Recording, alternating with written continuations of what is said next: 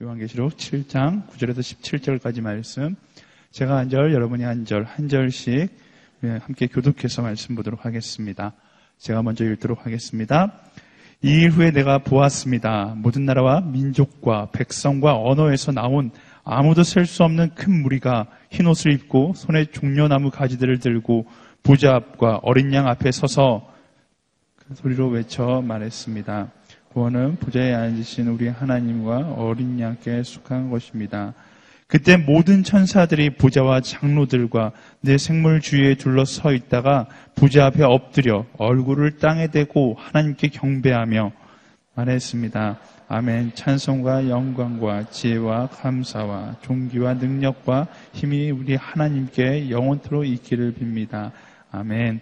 그때 장로들 가운데 하나가 내게 물었습니다. 이 흰옷을 입은 사람들이 누구며 또 어디에서 왔습니까? 나는 그에게 대답했습니다. 네, 주여, 당신이 아십니다. 그때 그가 내게 말했습니다. 이들은 큰 환란으로부터 나오는 사람인데 그들은 어린 양의 피로 그들의 옷을 씻어 희게 했습니다. 그래서 그들이 하나님의 보좌 앞에 있고 그분의 성전에서 밤낮으로 그분을 섬김으로 부자에 앉으시니가 그들 위해 거하실 것입니다. 그들이 다시는 굶거나 목마르지 않고 해나 그 어떤 열기도 그들을 해치지 못할 것입니다. 함께 읽겠습니다. 부자 가운데 계신 어린 양이 그들의 목자가 돼 그들을 생명의 샘물로 인도하시고 하나님께서 그들의 눈에서 모든 눈물을 닦아 주실 것입니다.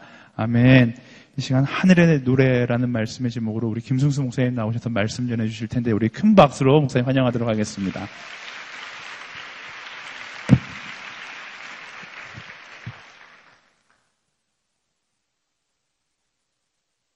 할렐루야.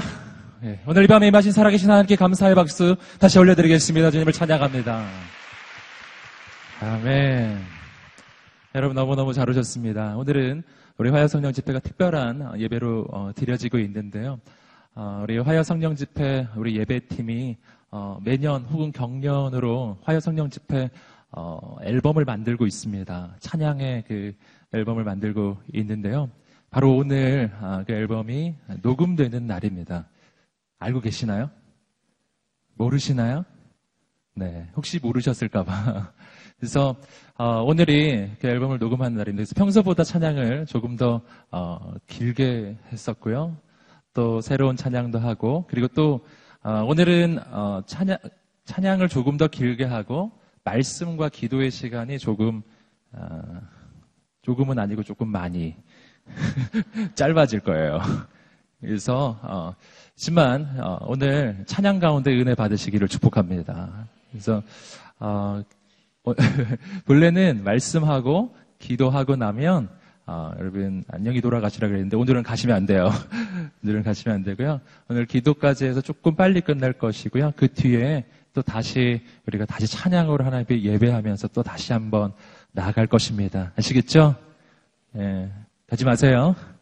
예, 옆 사람에게 말해 주시겠습니다. 끝까지 예배합시다. 그렇죠? 오늘은 어, 찬양과 기도 그리고 다시 하나님께 찬양을 올려드리면서 오늘의 모든 예배가 또 마무리되겠습니다. 찬송 가운데 거하시는 하나님을 만나는 오늘 우리의 예배가 되기를 소망합니다. 이번 주만 이렇게 하는 게 아니라 다음 주 한 번 더 하게 됩니다. 이번에 앨범이 나오는데 어, CD, 2CD로 나와요. 한 개의 CD는 우리 어, 원유경 목사님께서 인도하시는 팀이 함께하는 어, CD가 될 것이고 또 한 개의 CD는 어, 우람하신 전도사님 잘 아시는 이우람 전도사님께서 또 함께하는 팀이 있습니다. 팀이 다음 주에는 그 팀이 함께 또 예배하며 나아갈 텐데 어, 특별히 하나님께 구별된 시간과 장소에 하나님의 은혜가 있습니다. 저는 이 시간이 단순히 녹음의 시간이 아니라 하나님을 향한 참된 예배의 시간이 되기를 간절히 소망합니다. 어, 우리 오늘의교회 화요성령 집회 그리고 대학 청년부에서 이 예배 앨범을 만드는 이유가 있습니다. 그것은 이 시대 이 땅 가운데 예배의 회복이 필요하기 때문입니다. 어, 저는 오늘 이 시대 이 땅 가운데 특별히 젊은이들 가운데 예배 부흥의 역사가 일어나게 되기를 소망합니다. 예, 날이 갈수록 성경이 말하죠. 날이 갈수록 모이기를 패하게 될 것이라고 모이기가 어려워질 것이라고 성경이 이야기하는데 마치 그것처럼 이 시대는 진짜 모이기가 어렵고요. 함께 예배하는 자리에 청년들이 모이는 것을 보기 어려워지는 시대를 우리는 살고 있습니다. 하지만 저는 오늘 우리가 이 시대의 흐름 속에 그냥 그 흐름에 밀려가는 인생이 아니라 그 흐름을 거슬러서 이 시대의 거룩한 영적인 역사를 다시 한번 이루어내는 거룩한 하나님의 역사를 보게 되기를 소망합니다. 저는 오늘 우리가 그러한 하나님의 역사에 쓰임 받기를 소망합니다. 이 땅에 예배의 회복이 필요합니다. 이 땅에 청년들이 어디서 살게 될까요? 많은 사람들은 청년들의 회복을 위해서 여러 가지 정치, 경제, 사회, 문화적인 어떤 방법이 필요하다고 이야기하지만 그러나 그러한 모든 것들은 다 미봉책에 불과한 거예요. 이 시대 진짜 청년들이 죽어가는 가장 본질적인 이유는 하나님을 잃어버렸기 때문입니다. 하나님 만나야 회복되는 줄 믿습니다. 하나님 어디서 만납니까? 예배입니다. 예배예요. 그래서 예배는 회복되어야 합니다. 우리가 함께 만드는 이 앨범이 단순한 앨범이 아니라 이 안에 참된 예배가 담겨지고 이 앨범이 들려지는 곳곳마다 예배가 회복되고 그 찬양을 듣는 사람들마다 참된 예배자로 서게 되고 그 찬양이 들려지는 곳곳마다 거룩한 예배가 일어나게 되기를 소망합니다. 우리가 함께 이 앨범을 만드는 또 한 가지 중요한 이유가 있다면 그것은 이 시대 이 땅 가운데 새로운 노래, 새 노래가 필요하기 때문인 것이죠. 하나님의 거룩한 기름 부으심이 어디에서 일어날까요? 물론 익숙했던 노래 가운데도 일어납니다. 하지만 익숙했던 노래 속에서 우리는 우리 마음도 영혼도 다 익숙해져요. 어, 새로운 마음이 필요해요. 새로운 노래가 필요합니다. 그래서 새 노래로 찬양하리라. 그 가운데 새로운 성령의 기름 부으심을 기대합니다. 어, 오늘 예배의 자리 가운데 그 은혜를 기대합니다. 또 다음 주에 여러분 하나님 기대하는 마음으로 다시 한번 오십시오. 그리고 하나님께 또 예배하면 좋겠습니다. 하나님께서 역사하실 것입니다. 아, 할렐루야. 하나님 기대하는 마음으로 잠깐 기도하겠습니다. 하나님 아버지, 오늘 우리 가운데 오셔서 말씀하여 주시옵소서. 예수 그리스도의 십자가의 보혈로 우리를 덮어주시고, 오직 주님의 음성이 들려지기를 소원합니다. 예수님의 이름으로 기도드립니다. 아멘. 아, 며칠 전에 저희 집 어, 주방에 그 형광등이 어, 불이 나가서요. 그 형광등을 이렇게 갈아 아, 낀 적이 있어요. 그 형광등을 어, 갈아 낀 일이 생각이 나더라고요. 여러분 형광등에 불이 들어오려면 몇 가지 조건이 필요합니다. 그것은 뭐냐면 형광등이 이상이 없어야 할 것이 형광등 자체가 이상이 없어야 해요. 또 한 가지 조건이 필요해요. 뭐가죠? 전기가 들어오고 있어야 돼요. 전기.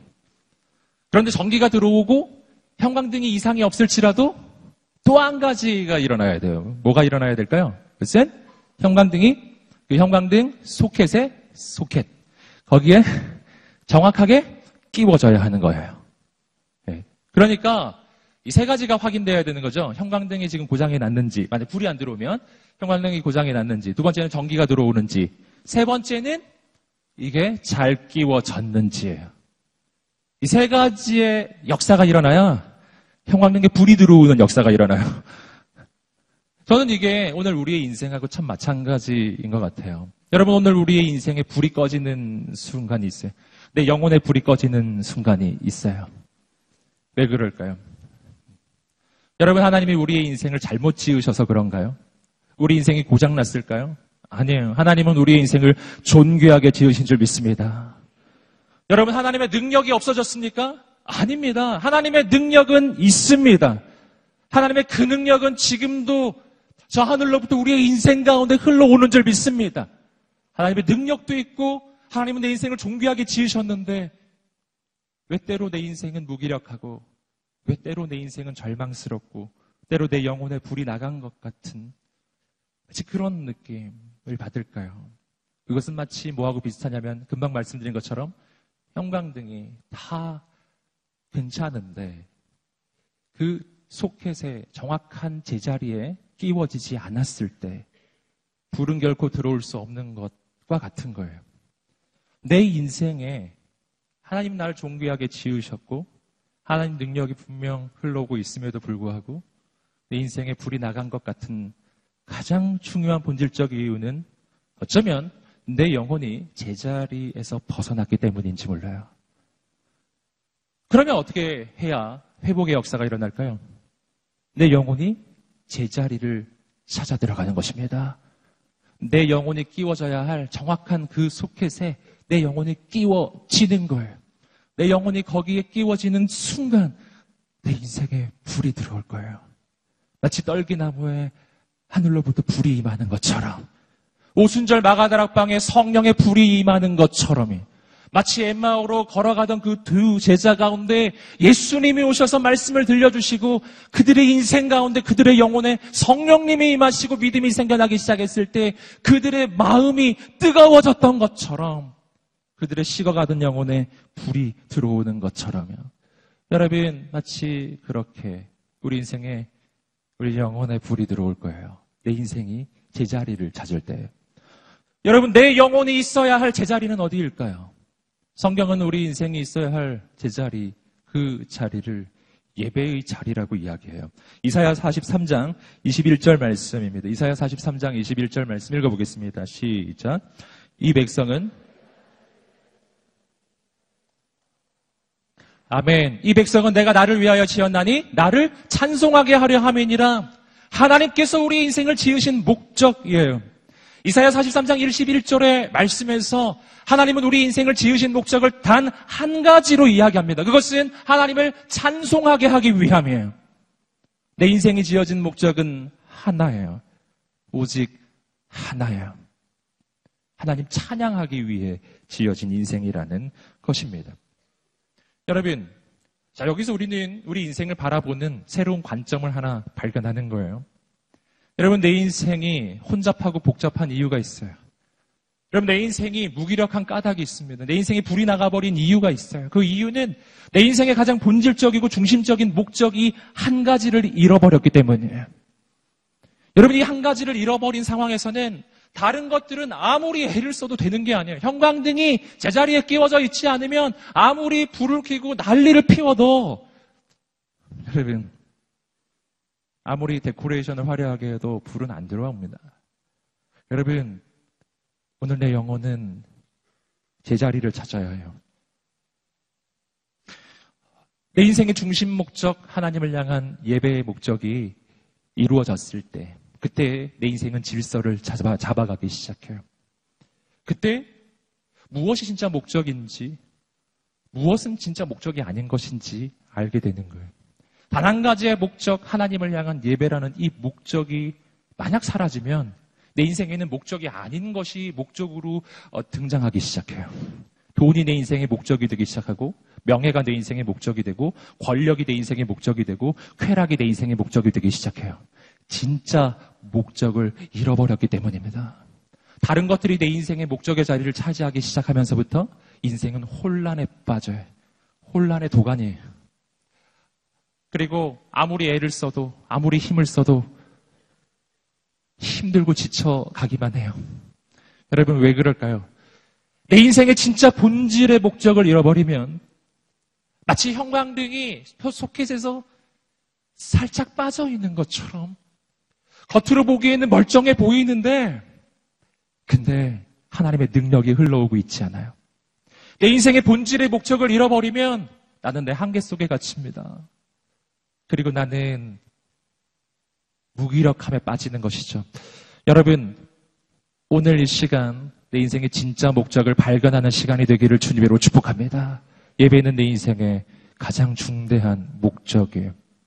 여러분 성경을 통해서 우리는 발견한 또 한 가지 발견하는 것이 있는데 이것은 예배라고 하는 것은 내 인생의 가장 중요한 목적이면서 동시에 하나님께서 온 인류의 역사, 온 우주의 역사를 이끌어 가시는 하나님의 가장 제일 되는 목적이기도 하다는 것입니다.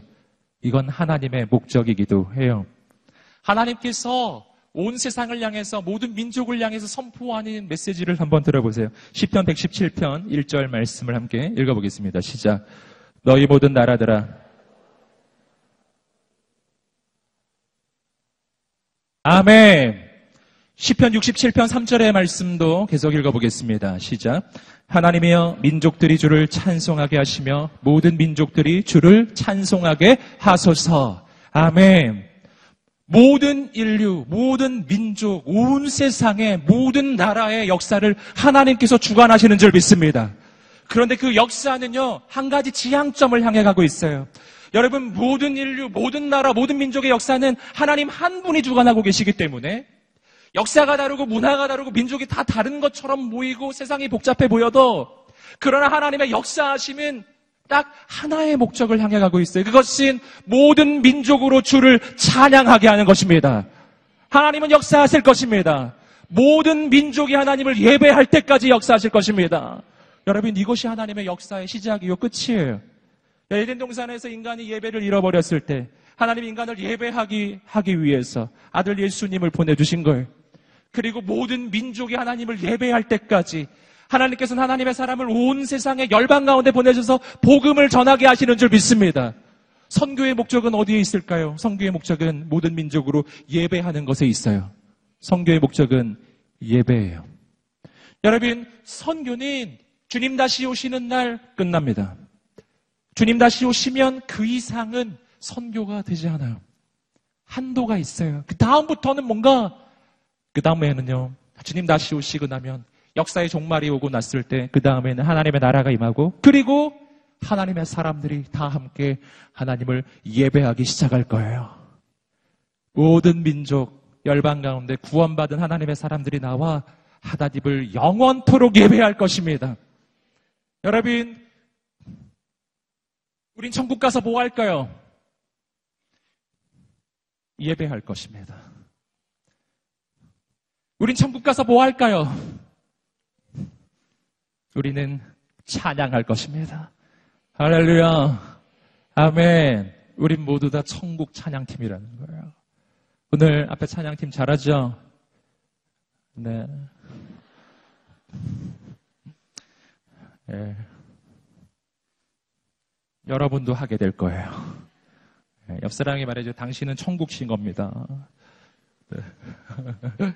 여러분 여기 있는 무대 위에 있는 팀 어, 많이 안 부러워요. 네, 왜냐하면 천국 가면 우린 전부 천국 찬양팀. 여러분 그곳에서 여러분 관객은 없어요. 그 찬양을 받으시는 오직 한 분 하나님만 계십니다.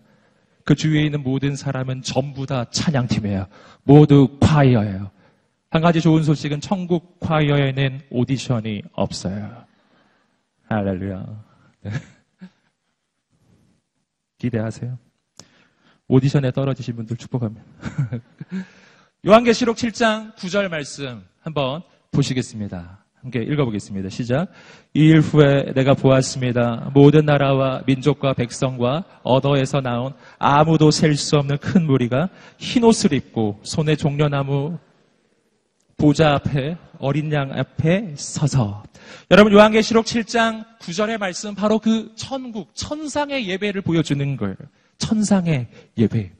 요한계시록에 나오는 요한계시록 7장에 나오는 이 예배는요. 하나님의 비전이에요. 이건 현실의 이야기가 아니에요.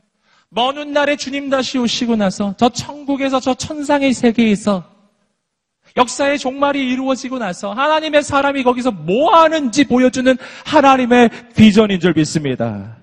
여러분 그곳에 여러분 한 사람 한 사람이 있게 되기를 축복합니다. 여러분 거기에 우리는 하나님을 예배하는 예배자들이 있음을 보게 되는데 어떤 사람들인가 말씀을 통해서 크게 두 가지를 발견하는데 첫 번째는 뭐냐면 모든 나라와 민족과 백성과 언어에서 나온 아무도 셀 수 없는 큰 무리. 어디서 왔다고요? 한국에서 왔나요? 미국에서 왔나요?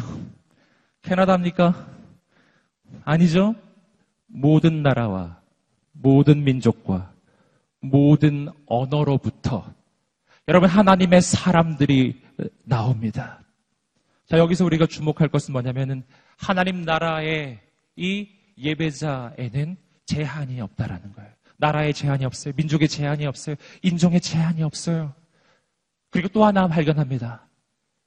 단 한 민족도, 단 한 나라도, 단 한 언어도 예외가 없다는 것입니다. 오늘 말씀에서 나왔죠? 모든 언어, 모든 민족, 모든 나라예요.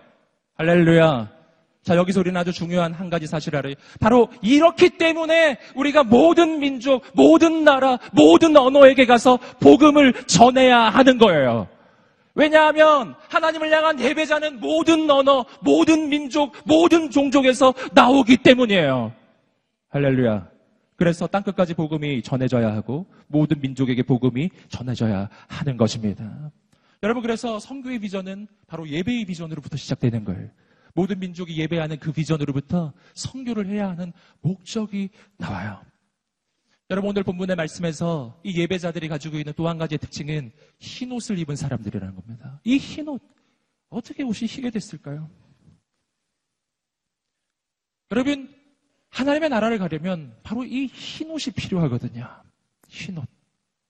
그래서 오늘 콰이어도 흰 옷을 입으신 것 같아요. 네.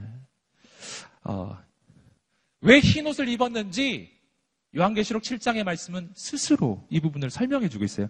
요한계시록 7장 13절 14절 말씀 읽어보겠습니다. 시작. 그때 장로들 가운데 하나가 내게 물었습니다. 이 흰 옷을 입은 사람들이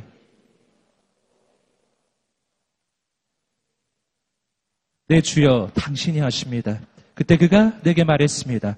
이들은 큰 환란으로부터 나오는 사람들인데 그들은 어린 양의 피로 그들의 옷을 씻어 희게 했습니다. 이 옷이 어떻게 휘어졌죠? 어린 양의 피로 씻어서 휘어진 거예요. 여러분, 이것은 하나님의 의를 이야기하고 있어요. 여러분, 하나님의 나라를 가려면 하나님의 의를 소유해야 합니다. 하나님, 앞에서 의인으로 인정을 받아야 된다는 것이죠. 의인으로 인정을 받으면 죄의 씻음을 받아야 되는데 여러분 내 죄를 씻는 것은 뭘로 씻어지냐 하는 겁니다. 여러분 내 힘과 내 노력으로 내 결단으로 내 죄가 씻어지지 않아요. 내 의, 내 힘으로, 내 결단으로 내 인생의 의가 생겨나지 않는다는 것입니다. 더러운 나의 죄. 여러분, 캄캄한 나의 죄. 이 죄가 씻어질 수 있는 단 한 가지의 방법은 죄 없으신 하나님의 아들, 하나님의 어린 양이신 예수 그리스도의 보혈로만 씻어집니다. 여러분, 그래서 이 보혈을 의지할 때 우리에게는 소망이 생겨납니다. 오늘 말씀을 보시면은 그 피로 씻어진 모든 인생은 전부 다 옷이 휘어져 있는 거예요. 여러분, 이 죄가 씻어지는 그 방법이 내게 있지 않고 예수 그리스도의 보혈에 있다는 것이 놀라운 소망입니다. 그래서 내가 바로 오늘까지 더러운 죄를 짓고 정말 주 앞에 나올 수 없는 그런 더러운 죄인의 모습으로 이곳에 왔을지라도 내가 오늘 예수 그리스도를 나의 구원자로 영접하고 나를 위해서 십자가에 달려 죽으신 예수 그리스도의 보혈이 오늘 내 인생과 내 영혼을 덮으면 그러면 나는 오늘 지금 이 순간 즉시 하나님 앞에서 흰 눈처럼 하얗게 의로운 자로 바뀔 것입니다. 여러분 이것이 소망, 이것이 희망이에요. 그래서 예수 안에서 누구에게나 가능성이 열리는 거예요. 오늘 주님만 의지하는 우리가 되기를 소망합니다. 계속해서 10절 말씀은 이렇게 이야기하고 있습니다. 10절입니다. 시작. 큰 소리로 외쳐 말했습니다. 구원은 부자에 앉으신 우리 하나님과 어린 양께 속한 것입니다. 이 부분은 그 개혁 개정판이 더 유명해요. 그래서 개혁 개정판 번역으로도 한번 읽어보겠습니다. 읽겠습니다. 시작. 큰 소리로 외쳐 이르되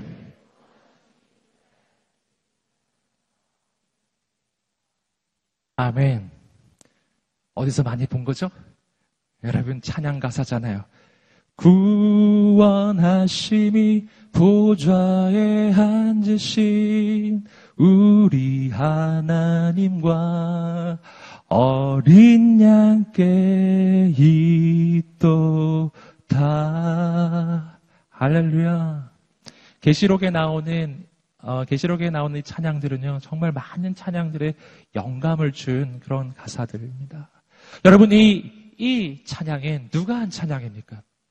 오늘 말씀에서 보시면은 모든 민족과 열방과 모든 언어들 속에서 나온 허다한 셀 수 없는 흰옷 입은 구원받은 하나님의 사람들이 저 천국에서 하나님께 부르는 찬양의 노래예요. 그 노래 가사가 오늘 본문에 나와 있습니다. 우린 정말 저 천국에 가서 이 노래를 부를 거예요. 하나님이 미리 가사를 알려주신 거예요. 가사 외워오라고. 아시겠죠? 천국 가면 곡조를 알려주실 거예요.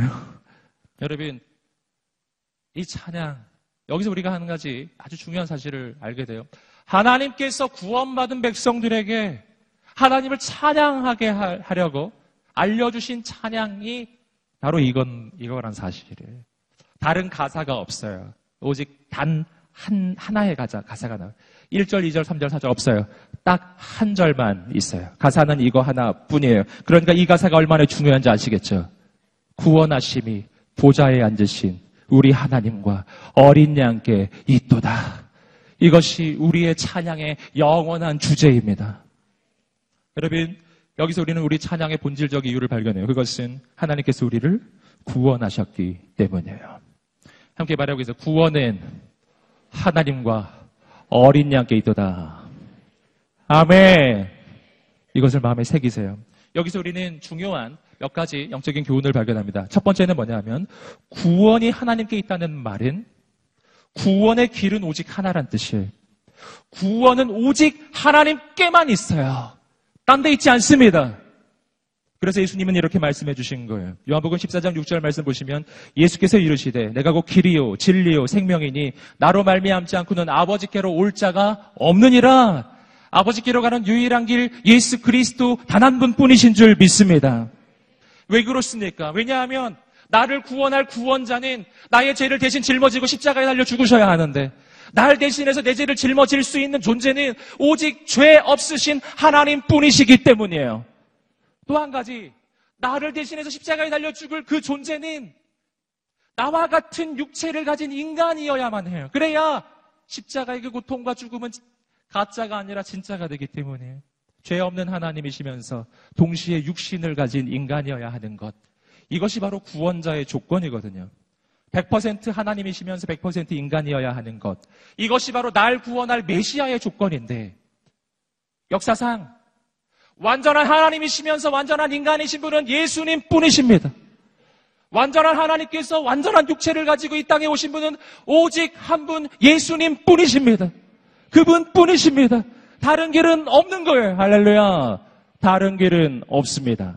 구원은 오직 하나님과 어린 양께만 있는 거예요. 여러분, 구원이 하나님께 있다는 말의 또 한 가지의 의미는 나의 구원은 흔들리지 않는다는 것입니다. 만약 내 구원이 하나님께 있지 아니하고 내 조건에 있거나 내 노력에 있거나 내 행위에 있거나 만약 하나 그 구원이 하나님께 있지 아니하고 내 스펙에 있다라거나 혹은 사람에게 있다라면 그 구원은 불안한 구원이죠. 내 조건도 흔들리고 내 노력도 흔들리고 내 결심은 흔들리고 사람은 흔들립니다. 다 흔들려요. 세상에 있는 건 다 흔들려요. 여러분, 구원은 하나님께 있습니다. 그래서 나의 구원은 절대 흔들리지 않는 거예요. 그렇기 때문에 나의 자격과 나의 조건을 보면서 나의 행위를 보면서 절망하지 말라는 거예요. 내가 오늘 실수할 수 있습니다. 난 오늘 전투에서 패배할 수도 있어요. 하지만 전쟁에서는 패배하지 않습니다. 난 오늘 실수할 수 있지만 내가 믿는 하나님은 완벽하신 분이세요. 여러분, 나는 패배하지만 하나님은 승리하신 분이신 줄 믿습니다. 아멘. 나의 구원은 흔들리지 않아요. 세 번째로 구원이 하나님께만 있다는 이 말의 의미는 내 인생이 한번 구원을 받게 되면 내 인생은 더 이상 다른 것들 때문에 흔들리지 않는 인생으로 바뀐다는 겁니다. 나는 인생이 흔들릴까요? 왜? 시시때때로 흔들릴까요? 그 까닭은 내 구원이 하나님께만 있다고 믿지 않고 다른 데 있다고 믿기 때문에 내 구원이 직장에 있다고 생각하는 사람은 직장에 흔들리면 인생이 흔들려요. 내 구원이 남자친구에게 있다고 생각하는 사람은 남자친구와 헤어지면 인생이 막 무너져요. 여러분, 내 구원은 어디에 있나요? 내 구원 어디에 있나요? 내 구원이 돈에 있다고 믿는 사람은 돈이 없는 동안 인생은 늘 부, 우울하고 불행한 거예요. 내 구원이 권력에 있다고 믿는 사람이 늘 권력의 편에 서지만 늘 불안합니다. 염려합니다. 여러분, 권력은 영원하지 않기 때문에. 여러분, 내 구원은 오직 하나님께 있습니다. 그래야 인생이 흔들리지 않습니다. 요한계시록 계속해서 7장 11절 12절에서는 또 하나의 찬양이 나옵니다. 읽어보겠습니다. 시작. 그때 모든 천사들이 부자와 장로들과 내 생물 주위에 둘러서 있다가 말했습니다. 아멘. 찬송과 영광과 지혜와 감사와 존귀와 능력과 힘이 우리 하나님께 영원토록 있기를 빕니다. 아멘. 아까 보셨던 그 찬양은 구원받은 하나님의 백성들이 부르는 찬양이었고요. 이 찬양은 천상의 존재들, 천사들이 부르는 찬양이에요. 천사들은 이렇게 찬양했어요. 여러분 이 이 가사도 정말 많은 찬양에 나옵니다. 할렐루야. 불러드리진 않을게요. 네, 한번 찾아보세요. 굉장히 많이 나오는 가사들이에요. 여러분, 이 찬양 속에서 우리는 한 가지 찬양의 비밀을 발견합니다. 천사들의 이 찬양 속에서는 어, 우리는 이 찬양의 이유가 오직 하나님께 있다는 사실을 발견해요. 이것은 우리가 부르는 찬양하고 약간 달라요. 여러분 오늘 우리는 언제 하나님께 감사하고 언제 하나님께 찬양하던가요? 나는 언제 막 내 입에서 하나님을 찬양하는 노래가 나오던가요? 대학교 합격하던 날이죠. 예, 취업하던 날 이잖아요. 여러분 뭔가 내 소원이 이루어졌을 때 난 시키지 않아도 막 찬양이 나와요. 전능하신 여러분 노래를 막 하는 거예요. 그런데 그런데 조금만 더 깊이 묵상해 보십시오. 그러면 우리의 찬양은 대부분 뭐하고 결부되어 있냐면은 내 인생에 하나님이 주신 어떤 것, 하나님이 내게 베풀어 주신 어떤 선물과 연결되어 있습니다. 하나님 내게 기도 들어 주시면 찬양하고, 내게 응답해 주시면 예배하고, 그래서 내가 예배할 이유, 찬양할 이유를 내 삶에 일어나는 어떤 일에 두는 거예요. 그렇기 때문에 우리가 찬양을 하는데요. 찬양을 하는데 그 찬양이 아주 온전하지 않은 까닭은 그 찬양이 찬양의 까닭이 하나님께만 있지 않고 내 삶의 조건에 있기 때문에 언제나 나의 시선은 찬양을 하고 있음에도 불구하고 하나님께로만 향하 있지 않고 내 인생 가운데 뭔가 하나님 주신 선물에 내 시선이 동시에 가 있어요. 와, 하나님 이런 선물 주셔서 감사해요. 선물.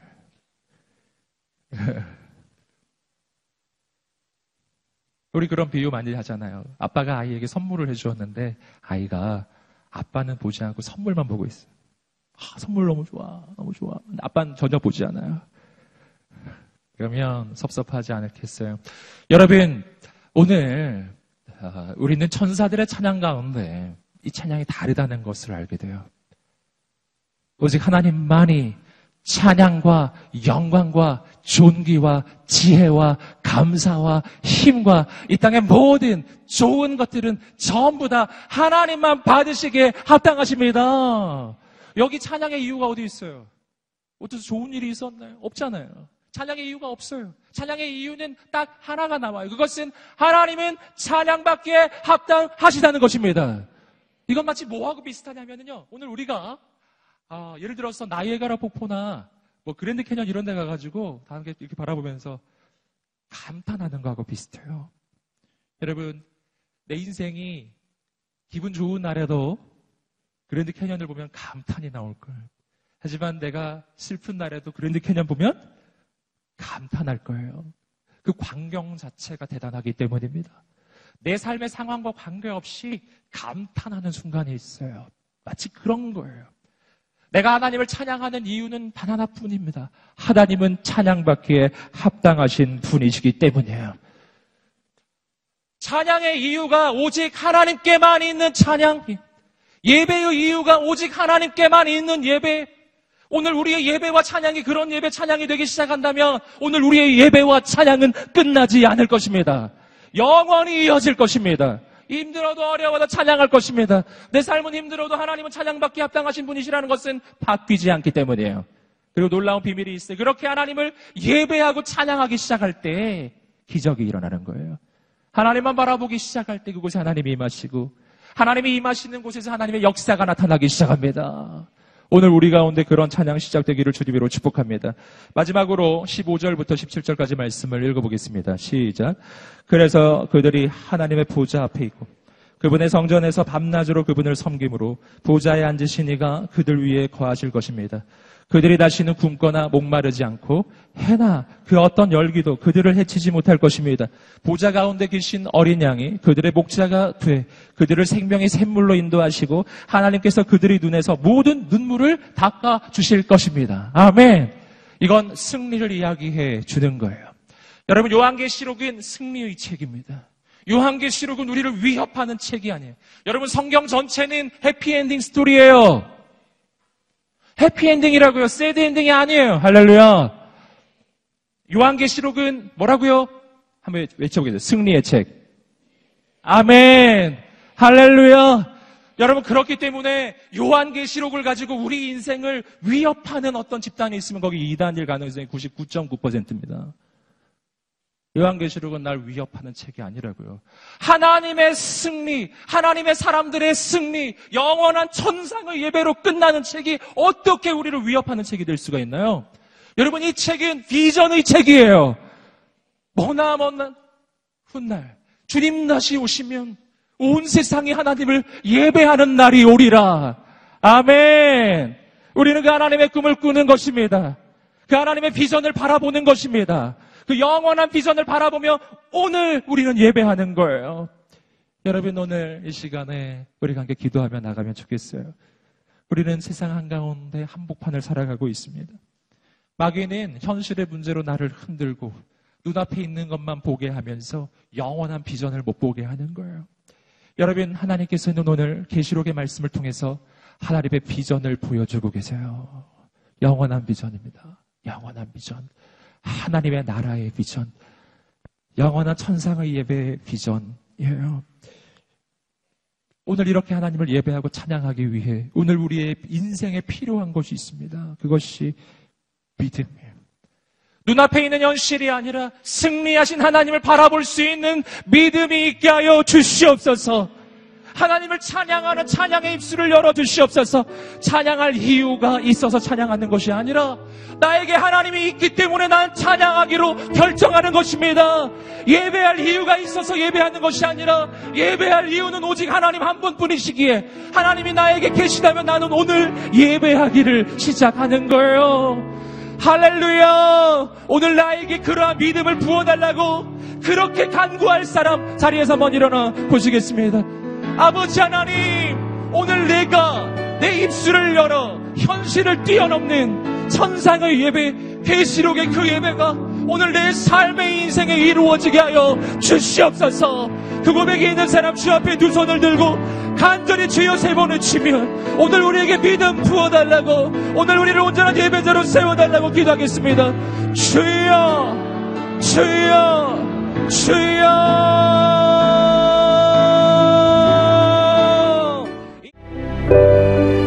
온몸으로 예수를 보여주고 싶었던 천천히 평온하게 살고 싶었던 한 사람. 서서평